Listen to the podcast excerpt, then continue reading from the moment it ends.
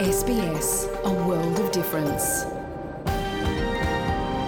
You're with SBS Dutch on mobile, online and on radio. Dit is SBS Dutch op mobiel, online en op radio.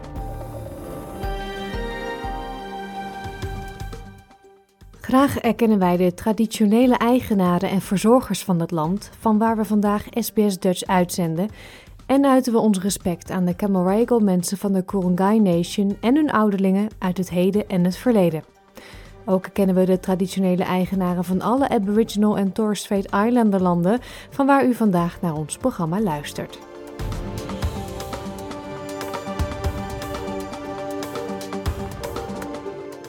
Een hele goede morgen. Mijn naam is Paulien Roesink. Welkom bij SBS Dutch, het Nederlandstalige radioprogramma van SBS. Ook vandaag weer in het kader van de zomervakantie een nieuwe aflevering van onze serie De 12 Provinciën. Na Friesland en Utrecht nemen we dit keer Limburg onder de loep. En onze eigen Astrid van Schoonakker geeft niet één, maar wel drie boekentips vandaag. Ze heeft namelijk een top 3 samengesteld voor boeken onder de kerstboom. Dat en muziek straks, maar eerst. SBS Dutch, woensdag en zaterdag om 11 uur ochtends of online op elk gewenst tijdstip.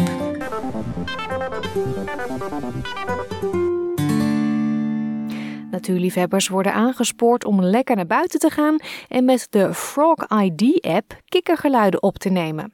Dankzij deze baanbrekende en in Australië gemaakte app zijn al vijf nieuwe Australische kikkersoorten geïdentificeerd.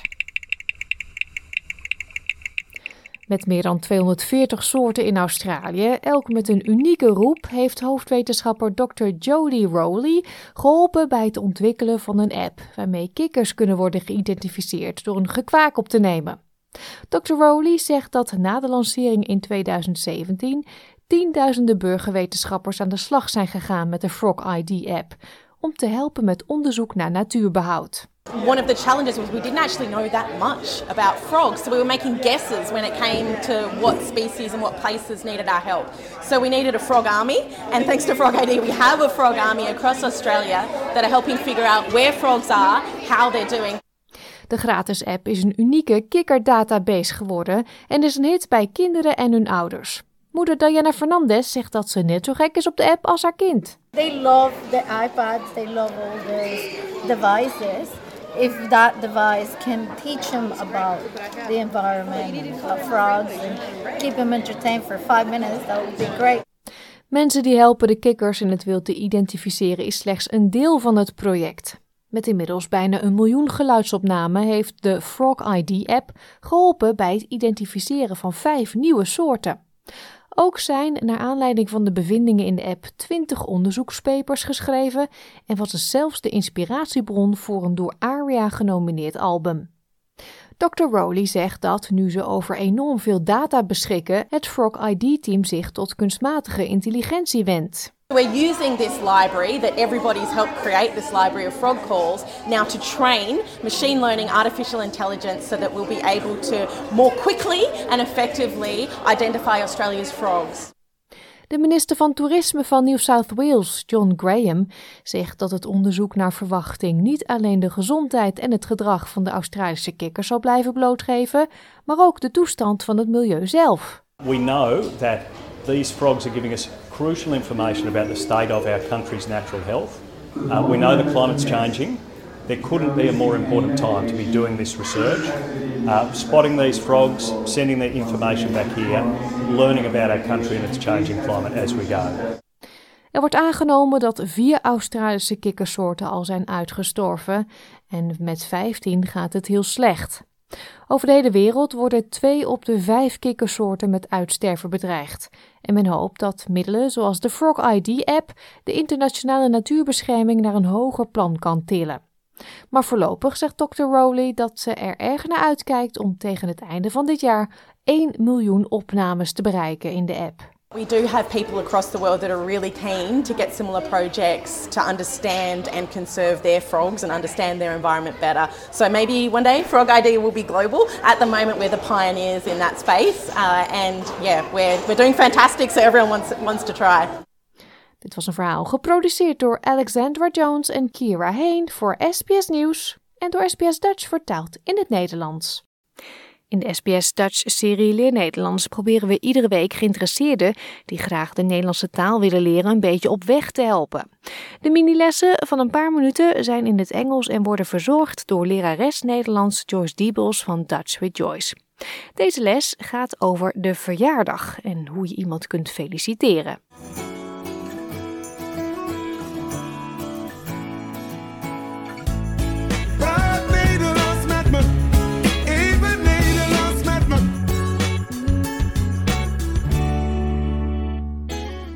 Hoi, ik ben Joyce van Dutch with Joyce en welkom bij een nieuwe Nederlandse les. Today we are going to learn about birthdays.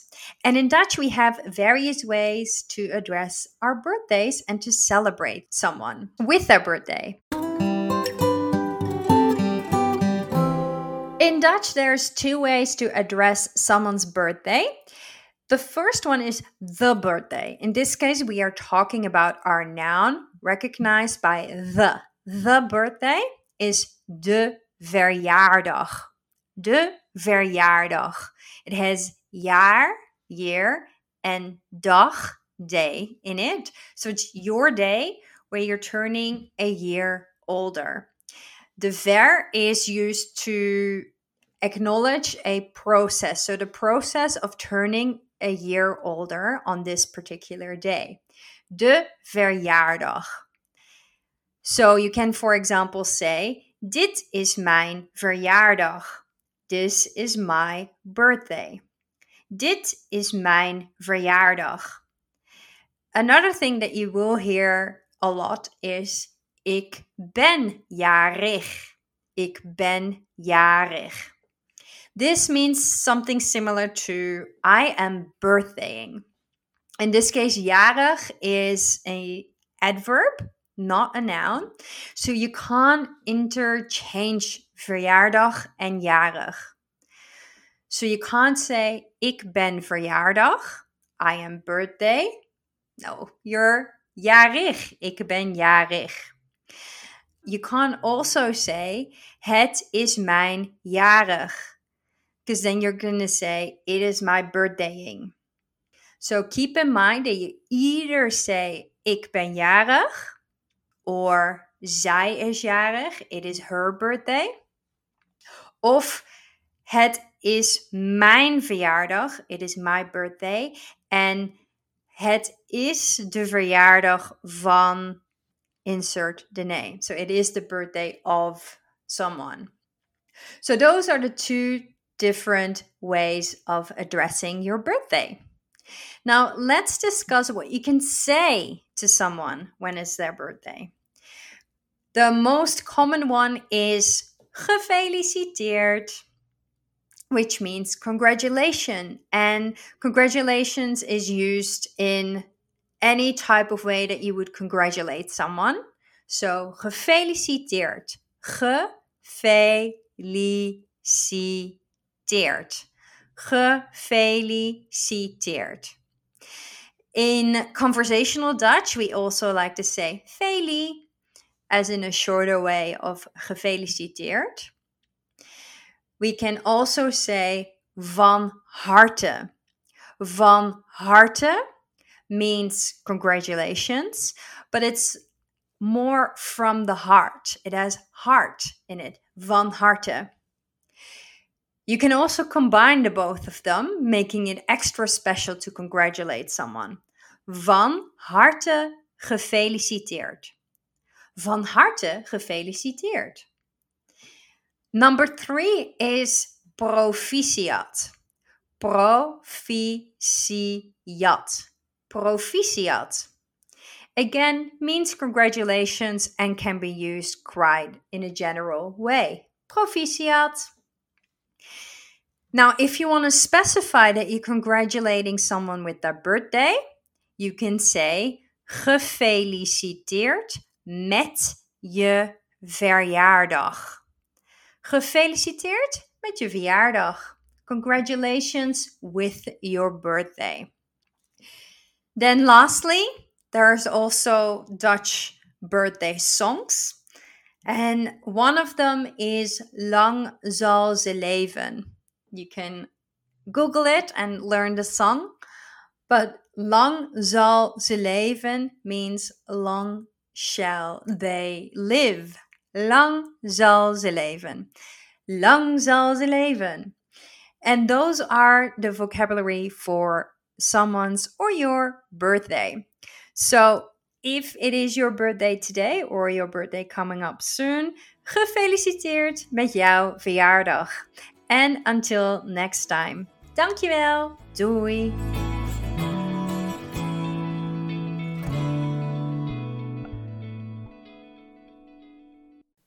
Dat was Mees met Morgen ben ik lekker jarig. En daarvoor de mini-les Leer Nederlands over verjaardag en jarig zijn. Alle zinnen en woorden uit deze aflevering zijn terug te luisteren op onze website www.sbs.com.au Dutch. Klik linksbovenin op podcastseries, daarna op Leer Nederlands en u krijgt een overzicht van alle reeds uitgezonden afleveringen. SBS Dutch op mobiel, online en op radio.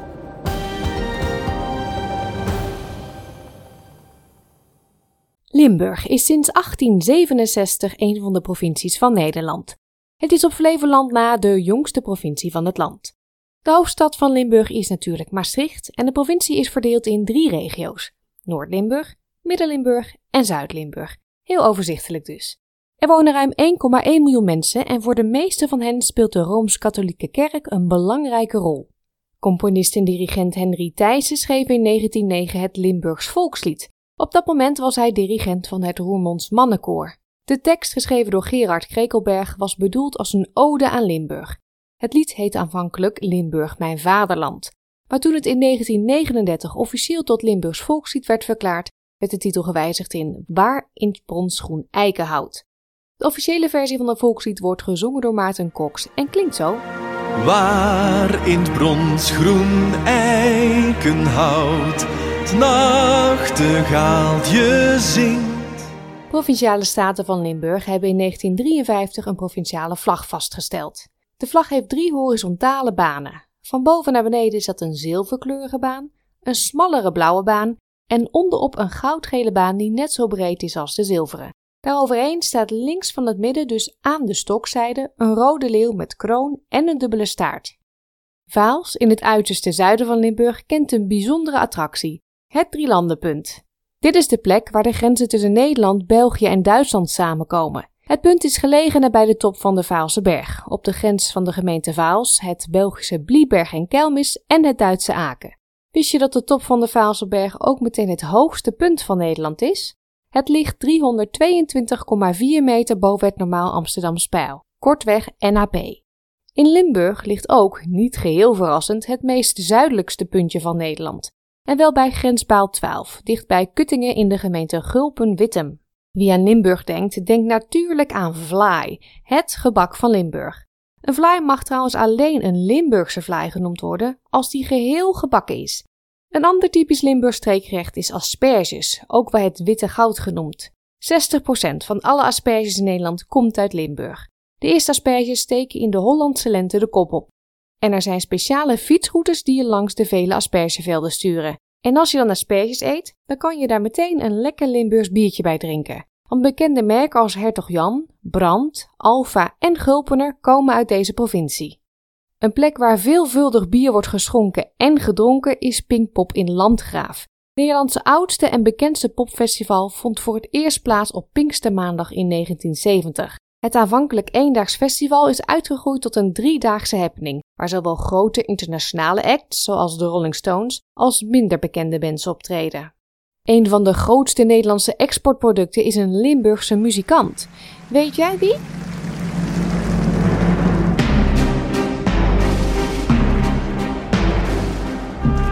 Ja, dat is natuurlijk de koning van de wals, André Rieu. Rieu is een van de grootste mannelijke soloartiesten ter wereld. Al jaren reist hij met zijn Johan Strauss Orkest de wereld over. Een jaarlijks hoogtepunt is de reeks concerten op het Vrijthof, midden in zijn stad Maastricht. En daar komen duizenden fans vanuit de hele wereld op af, ook fans uit Australië. From Australia, yeah. And you came specially for the concert, or you was in Europe and? Uh... No, we just special booked this ticket for the, this concert. And you fly back tomorrow? Yes, we do. Yeah? Yes.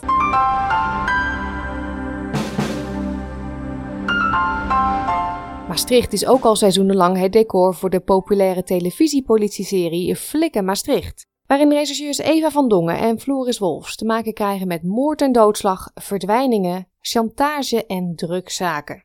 Hebben we het over Limburg, dan mag natuurlijk carnaval niet ontbreken. Het hele jaar leeft de provincie toe naar 11 november, oftewel de 11e van de 11e. Op deze datum begint namelijk het carnavalseizoen. Tijdens vastelovend, dat is Limburgs voor vastenavond en het woord voor het Limburgs carnaval, staat heel de provincie op zijn kop. Het dagelijks leven staat een aantal dagen stil en het landschap kleurt voor een paar dagen rood, geel en groen. En daar hoort natuurlijk ook Limburgs carnavalsmuziek bij. Zoals deze, Kampioenen van de Nacht van Spik en Span. De kampioenen van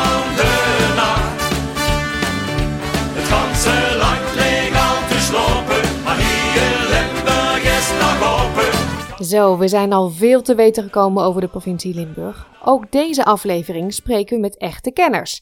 Limburgers die allemaal in Australië wonen. Hoe omschrijven zij hun provincie? Als ik aan, aan Limburg denk, dan denk ik aan groen heuvelland met uh, gezellige mensen, Bourgondisch getinte mensen. En dan denk ik natuurlijk ook aan de gezelligheid waar je dan uh, in de zomer buiten op een terrasje zit en dan ook kijkt over de glooiende heuvels, vakwerkhuisjes uh, in, in de kleinere dorpen en ja, hele mooie landschappen met dat Limburgse dialect natuurlijk. Nou, ik denk aan de Maas, want wij woonden vlakbij de Maas. En de Maas is een belangrijk iets in Limburg. ik heb wat spectaculaire overstromingen meegemaakt in mijn tijd, dus dat was altijd uh, een belangrijk iets. Ik denk aan vlaai. Ik mis mijn vlaai. Mijn ouders zorgden altijd dat er vlaai is als er belangrijke dingen zijn als verjaardagen of uh, bezoek of wat dan ook. Aan kapelletjes en kruisbeelden op landwegen dat zie je overal in Limburg. Dat is altijd zo apart. Chauvinisme toch wel? Volgens mij is dat toch uh, ook de Franse invloed die wat uh, met het dialect te maken heeft. Hollanders van boven de rivieren, die zien wij niet echt als, als landgenoten. Volgens Freek den Braber zijn Limburgers dus chauvinistisch. Freek groeide op in Elslo in de buurt van Maastricht, maar woont inmiddels in Warrnambool, Victoria. Marja Poels, ook woonachtig in Victoria, maar dan in Gippsland, merkte naar vroegere woonplaats Roggel ook dat er niet altijd even positief werd gepraat over niet-Limburgers. Met name Roggel heeft altijd een, een, een joekel van een camping. En, en komen dus heel veel mensen van alle streken van Nederland op vakantie. En als je er dan in de supermarkt tegenkomt, dan hoor je heel vaak het commentaar van een, een, een Limburger van, ah, oh, moet je luisteren, daar heb je die Hollanders weer. Het is altijd een vrij negatief beeld. Terwijl er best, misschien best aardige mensen zijn, ik weet niet. Wat maakt Limburg nou zo anders dan de rest van Nederland? Je hoort als eerste de in Melbourne wonende Ingra Brinkman uit Landgraaf. Doordat uh, de Limburgers uh, heel erg hun eigen dialect hebben, uh, onderscheiden ze zich heel erg van de andere provincies. Ze onderscheiden zich daarin ook van Friesland. Want zo, voor zover ik weet is, heeft Friesland gewoon één, één taal. En daar zijn ze natuurlijk enorm trots op. En het Limburgs mag ook niet een taal heten, want het zijn dialecten. Maar het zijn zoveel verschillende dialecten dat de mensen van Kerkrade, als ze hun eigen dialect spreken, de mensen van Maastricht niet begrijpen en de mensen van Roermond niet begrijpen, omdat het gewoon totaal andere dialecten zijn. En dat vind ik wel vrij uniek. En volgens mij zijn er wel meer streekdialecten, maar volgens mij niet zo uitgebreid als dat in Limburg is. En de achtergrond ook van de, de, de Oosterse dialecten is dan weer Duits en van de Westerse dialecten is het weer Frans. En daardoor kunnen ze gewoon niet met elkaar praten, omdat ze andere woorden gebruiken. Dat vind ik wel heel grappig. Ik denk ook dat in Limburg, ja, het tempo is wat rustiger. Hè? Het is gewoon nog een beetje gezellig en langzaam. En in, in, de Randstad moet alles snel en druk en meteen. En in Limburg is het nog een beetje goeig. En uh, ik, ik denk dat dat ook uh, wel anders is dan met een aantal andere provincies. Ik heb nooit boven de rivieren gewoond, maar wij, wij hebben van onszelf het beeld dat we meer, meer levensgenieters zijn in het zuiden. Ja, ik denk ook het, het internationale, uh, het strategische punt, zeg maar. Je bent zo in Duitsland, je bent zo in België, je rijdt twee uurtjes en je zit in Luxemburg en Frankrijk. Dus je, je ligt wat centraler in, in Europa, heb ik het idee. wij snapten Duitse humor beter dan Hollandse humor. Weet je wel? Het was altijd zoiets van. Het was toch anders. En de muziek was meer Duits dan Hollands, zeg maar.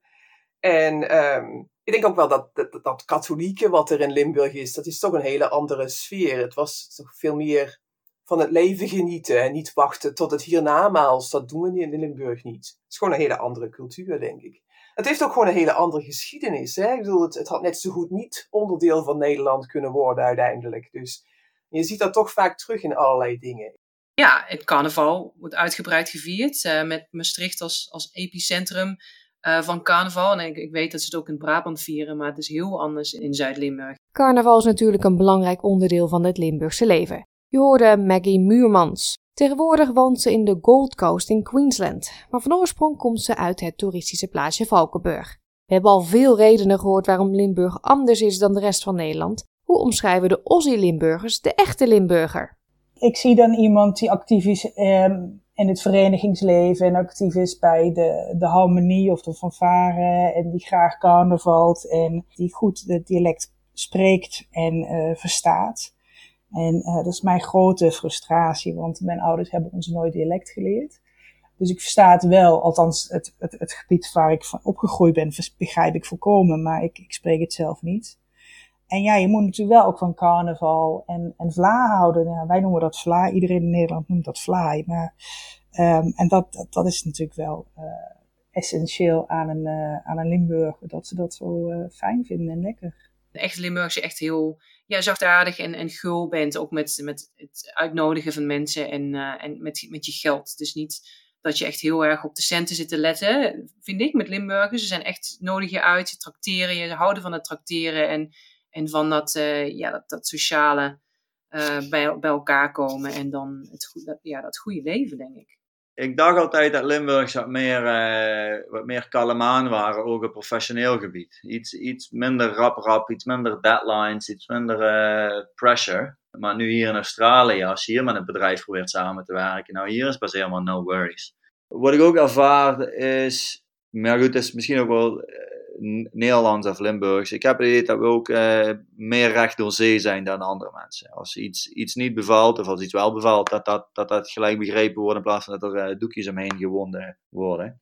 Misschien ook wel uh, conservatief hoor. Beetje ouderwets en, en niet zozeer van verandering houden. Misschien klopt dat ook wel.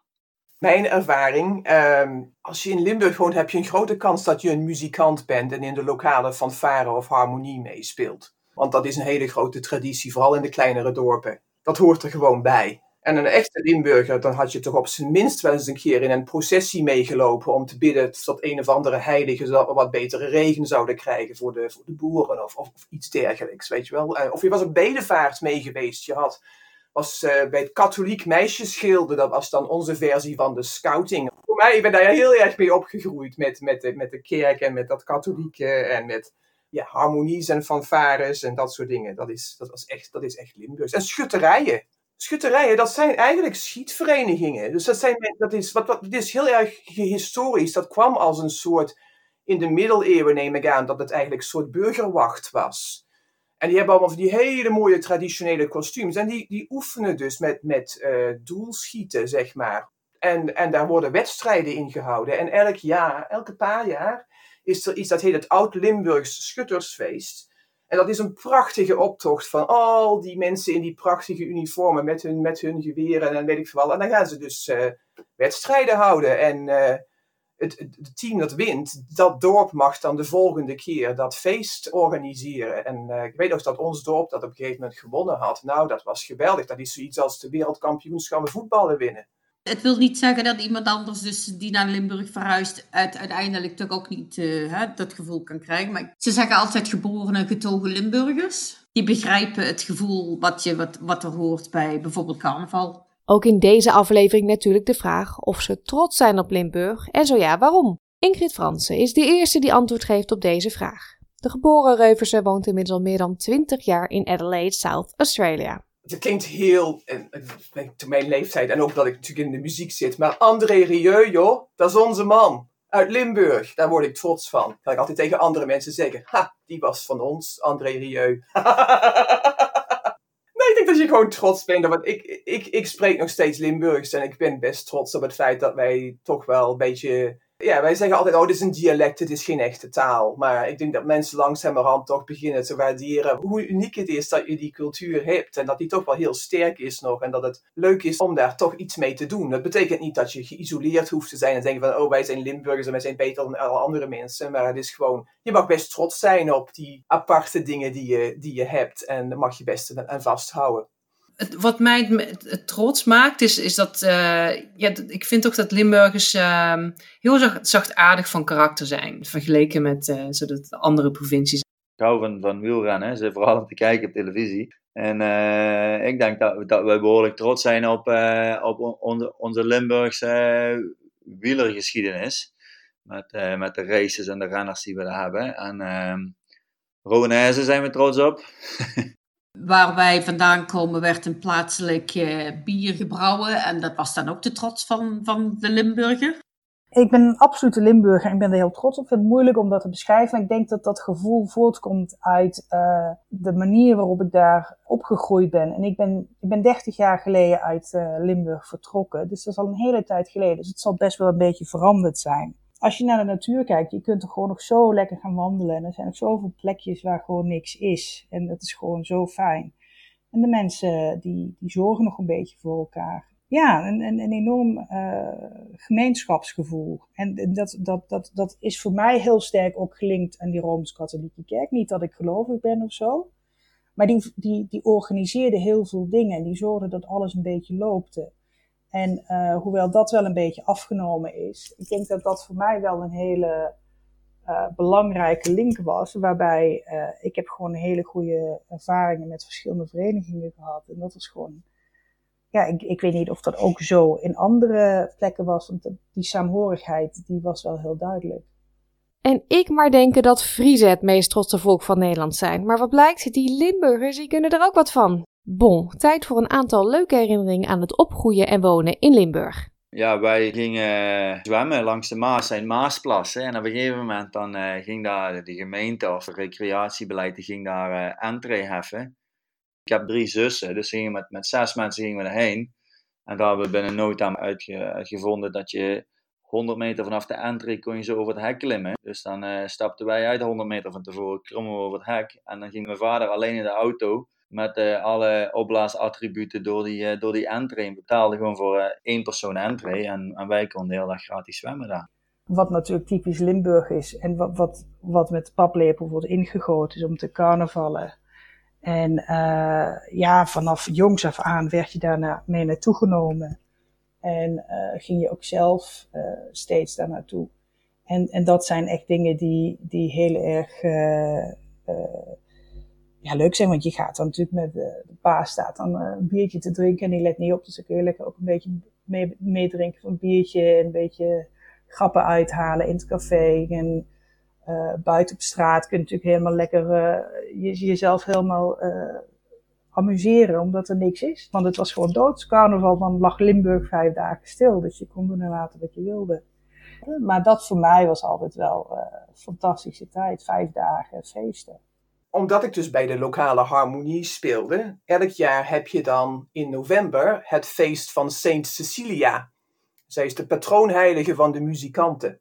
En dat was altijd een, er werd er dus een heilige mis gehouden, waarbij de harmonie dan de muziek verzorgde. Maar het vele leukere was op de echte Saint Cecilia dag, en ik weet niet meer precies welke dag in november het was, maar dan namen wij dus gewoon vrij van school. Ik weet niet eens hoe we dat nou deden.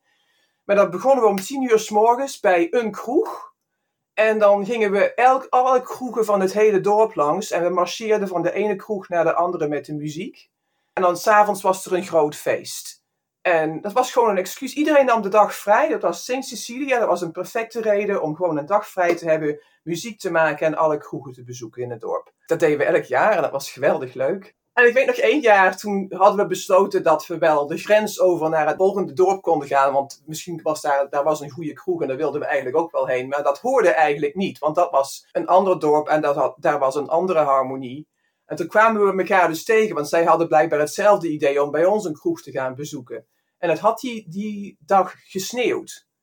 En toen hebben we uiteindelijk allemaal onze instrumenten langs de kant van de weg in de sneeuw gelegd. Belachelijk als je er nu over nadenkt. We hadden allemaal al redelijk wat kroegen bezocht. En we hebben een groot sneeuwballengevecht gehouden met het andere harmonieorkest. Ja, dat was heel leuk.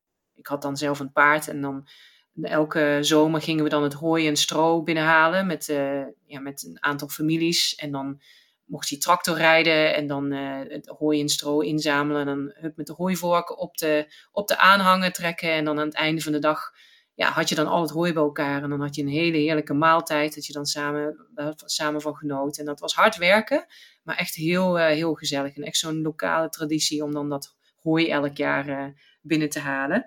En dan bijvoorbeeld in Valkenburg um, met de meidenplanting, waar dan een grote den werd opgezet in het midden van, van het dorp. En dat werd dan uh, zeg maar uh, met de hand uh, omhoog gehaald. En dan iedereen kijkt, de hele gemeenschap komt dan bij elkaar. En dan is dan groot feest en altijd heel veel, ja, veel, veel drinken en eten.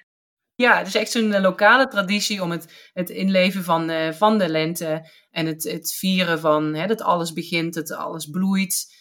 Um, en um, ja, de schutterij is daar dan deel van met, qua, qua muziek en die luidt het dan ook in. En ja, dat je dan samenkomt om dat uh, als, als dorp, als gemeenschap te vieren. Tot zover. We sluiten deze aflevering van de 12 provincie af met muziek uit de provincie. En dat is Rowan live met Limburg. Haaien!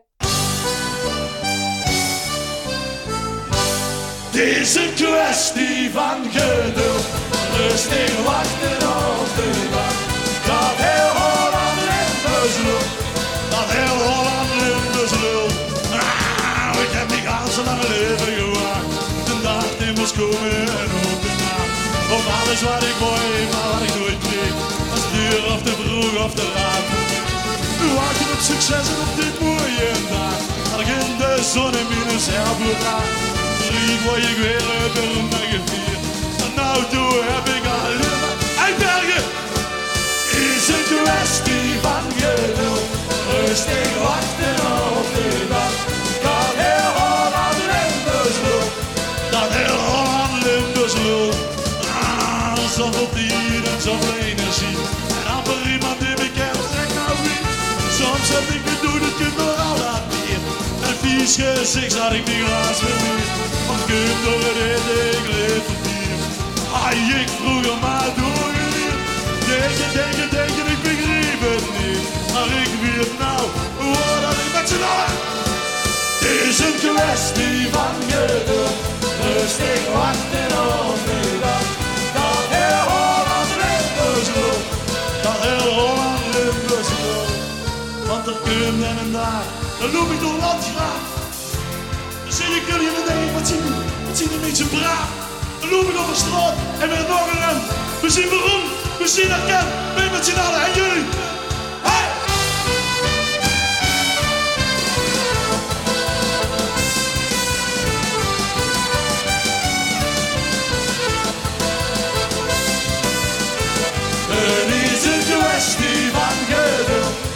Rustig wachten op de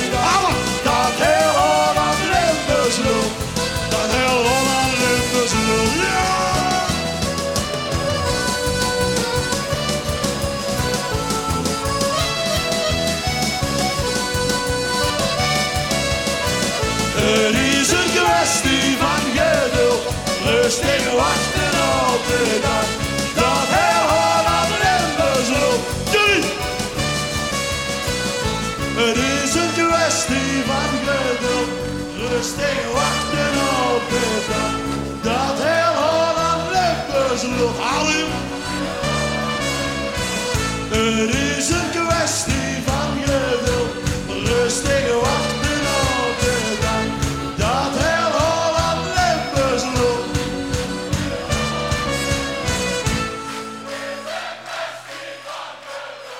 Benieuwd naar de andere Nederlandse provincies? Beluister alle afleveringen in je favoriete podcast-app of ga naar onze website www.sbs.com.au Dutch.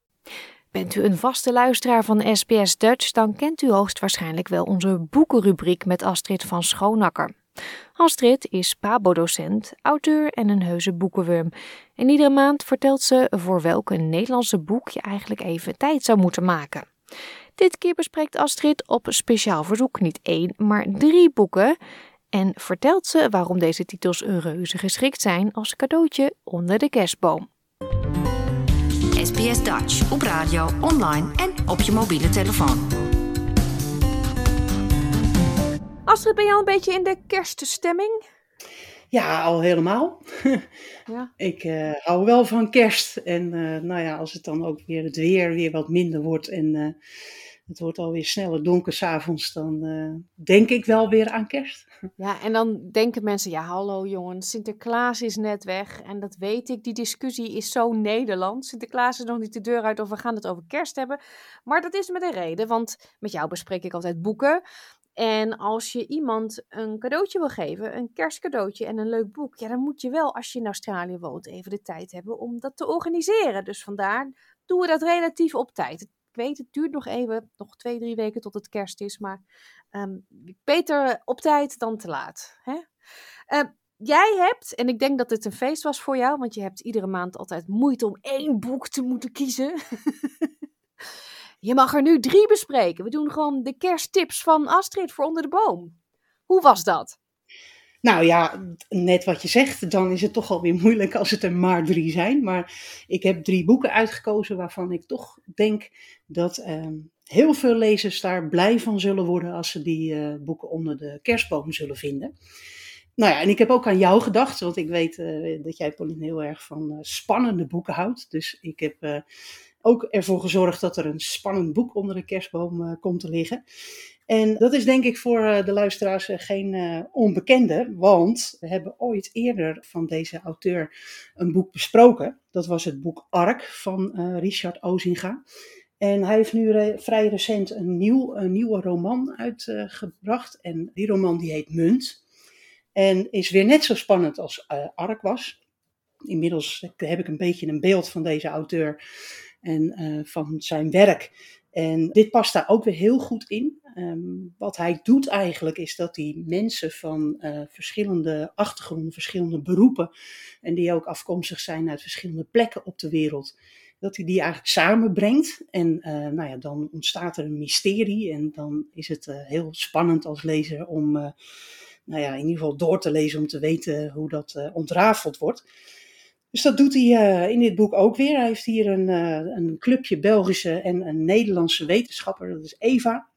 Dan heeft hij daarnaast nog een Congolese gids, die heet Plamedi. En hij heeft een eh, Chinese handelaar. En de setting speelt zich af in Congo. En daar wordt de Chinese handelaar op een dag een bijzondere munt te koop aangeboden. Maar hij weet op dat moment niet precies wat voor munt dat is. Ehm, dus hij wil ook daar niet zoveel geld voor betalen. Dus die man die hem die munt te koop aanbiedt, verdwijnt uit zijn winkeltje. Maar dan gaat hij wat onderzoek doen en dan komt hij erachter dat het een hele bijzondere munt is. En dat weten die wetenschappers die daar zijn ook. Want die hebben daar niet ver vandaan een grot eh, gevonden. En het vermoeden bestaat dat in die grot dat dat een eh, grafkamer was van een hele beroemde koning, van koning van Axum uit de zesde eeuw.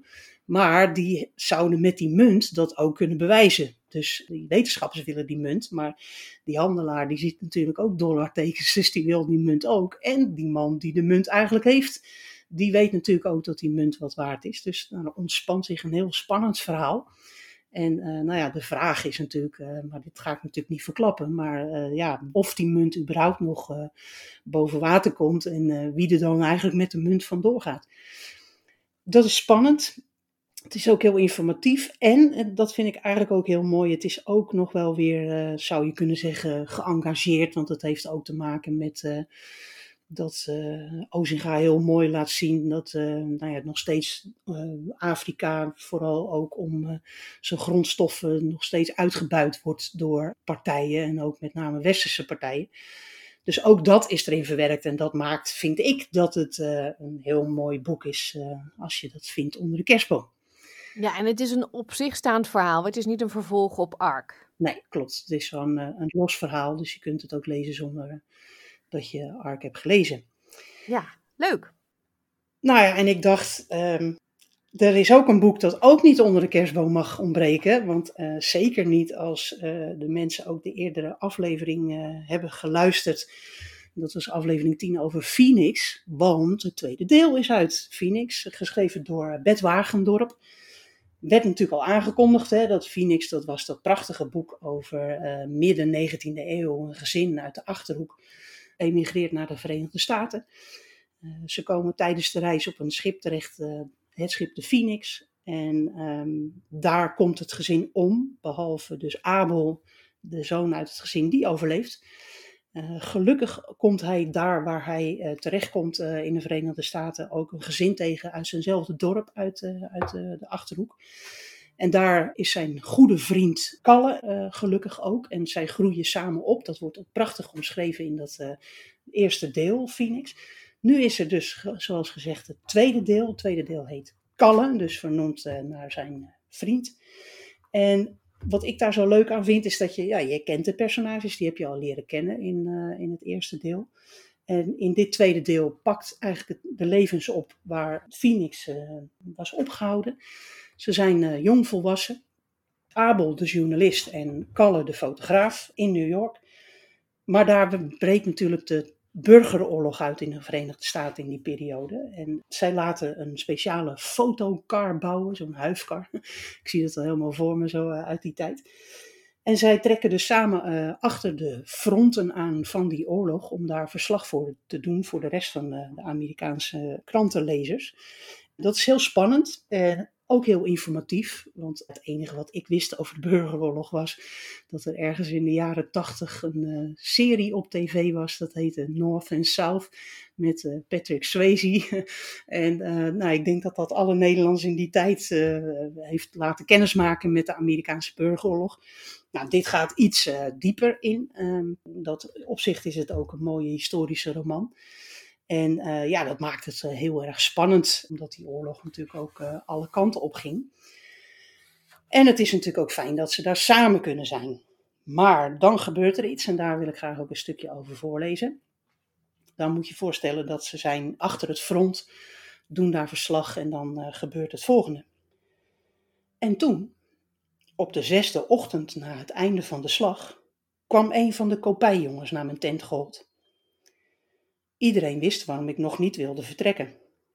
Abel, schreeuwde hij, bericht voor je uit Washington. Het gaat over Kalle. Hij gaf me een papier met een kort bericht. Het kwam van Whitlaw Reed. Ik kon het trillen van mijn handen niet stoppen. Kalle gevonden, stond er.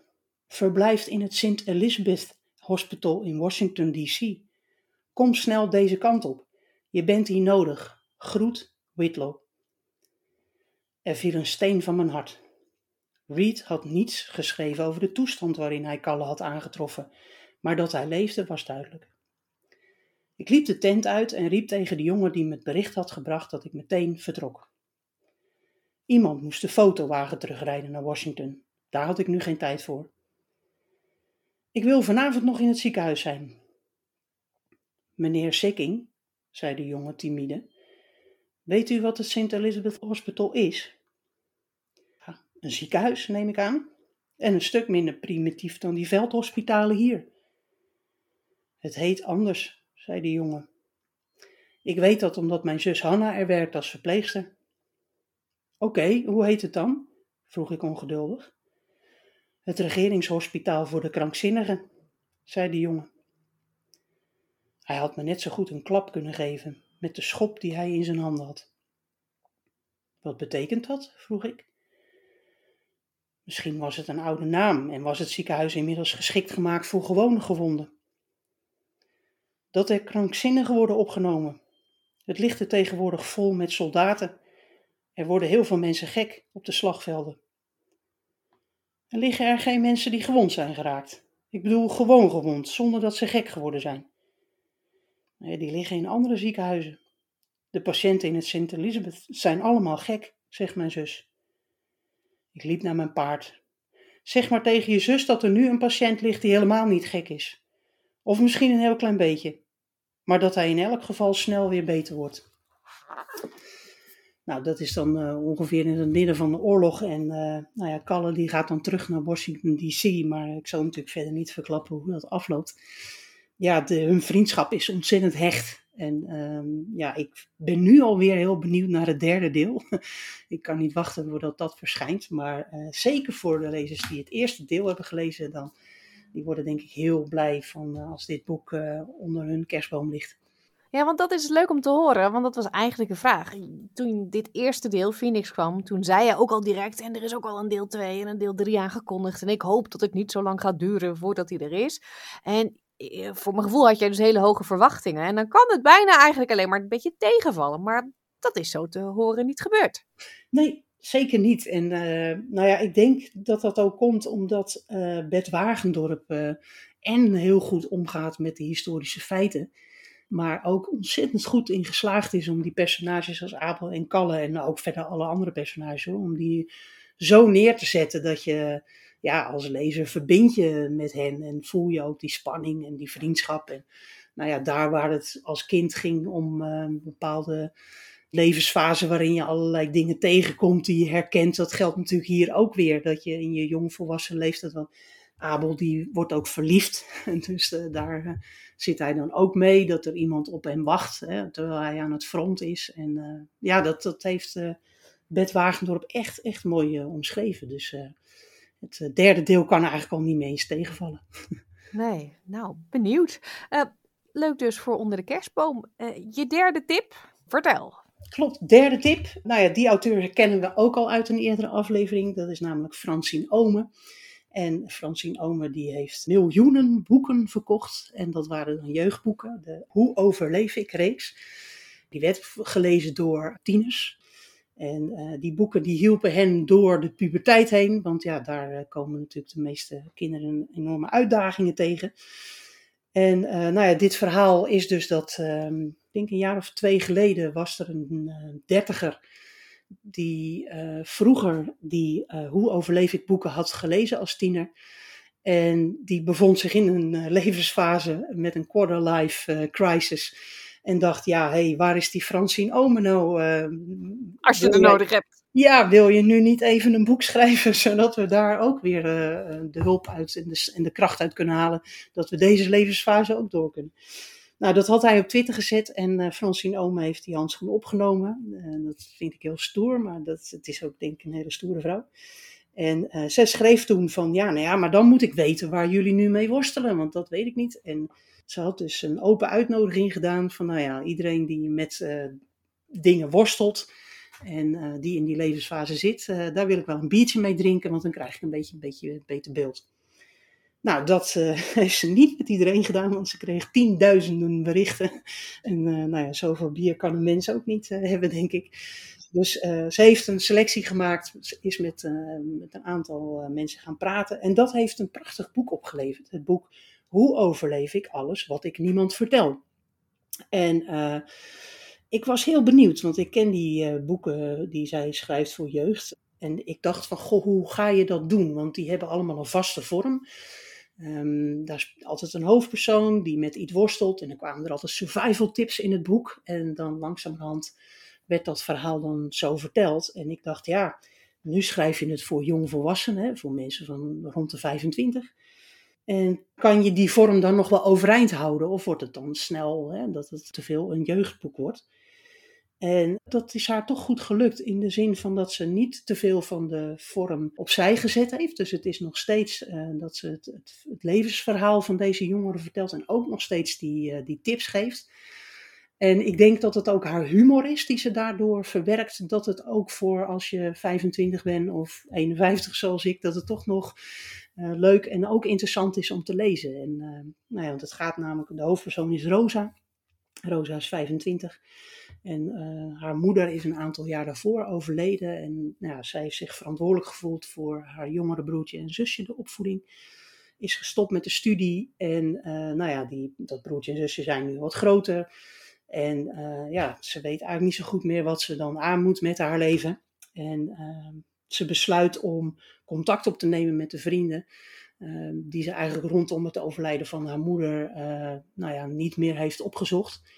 En die vrienden zijn een vriendin die inmiddels psycholoog is geworden in de Verenigde Staten, maar die in een burn-out terechtgekomen is. Een vriend die eigenlijk nog aan zijn PhD zou werken, wat zijn ouders ook denken, maar die is gestopt. Durft dat niet te vertellen tegen zijn ouders en zit ergens in een caravan en werkt bij de Laplace. En dan is er nog een vriendin die is naar uh, al yoga naar Portugal getrokken, leefde daar samen in een camper met een wat oudere vriendin. Maar die vriendin is er op een dag uit haar leven verdwenen met camper en al. Dus het uh, groepje vrienden ontmoeten elkaar in Portugal, waar dus al één van hen is. Um, en nou ja, in het begin loopt dat wat stroef. Uh, ze zijn nog niet zo open naar elkaar en uh, krijgen ook eigenlijk ruzie. Uh, maar op een gegeven moment ontstaat er gelukkig weer de sfeer zoals ze die vroeger ook met elkaar hadden. En dan delen ze eigenlijk de problemen die ze hebben met elkaar. Um, degene die in een burn-out in terechtgekomen was, psycholoog die in Amerika zat, die, nou ja, die is eigenlijk ook wel verslaafd, kun je zeggen, aan alcohol. Dat geldt ook voor Rosa, die heeft ook een verslaving. Nou ja, ze geven ook elkaar als van ouds de survival tips. En nou, het is eigenlijk wel heel mooi dat, en dat, dat is echt wel uit die overlevingboeken ook van, die ze voor de jeugd geschreven heeft. Um, eigenlijk krijg je een soort psychisch inzicht als lezer van wat deze mensen doen met elkaar um, en, en wat er eigenlijk de kern van het probleem is en hoe, hoe, waar de weg naar een oplossing daarvoor ligt.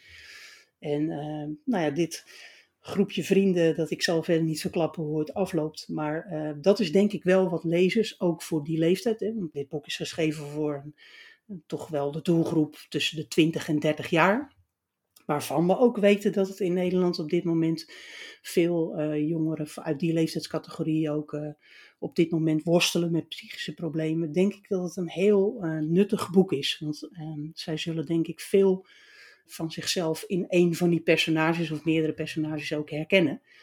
Nou ja, en dan is ze eigenlijk weer geslaagd met de opdracht die ze gekregen heeft op Twitter van een van de lezers van haar jeugdboeken. Want ik denk echt wel dat, uh, dat hij in ieder geval, maar ook andere leeftijdsgenoten van hem, aan dit boek zeker iets hebben. Dus als zij dit onder de kerstboom vinden, dan zijn ze blij. Maar ik denk dat het ook voor anderen, ook zeker als je die leeftijdsgroep in je omgeving hebt, is het zeker uh, interessant.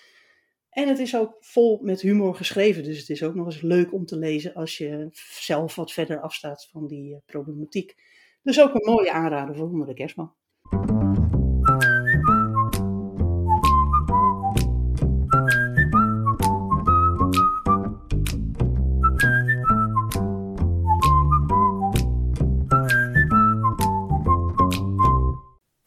Tot zover deze aflevering van SBS Dutch. Al onze afleveringen, verhalen en podcastseries zijn te beluisteren op onze website www.sbs.com.au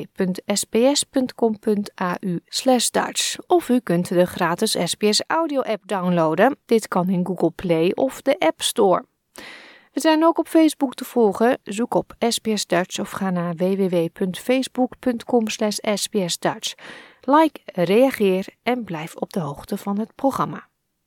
We sluiten vandaag af met Mijn Hart van Treintje Oosterhuis. Ik wens u een fijn weekend. Graag tot woensdag.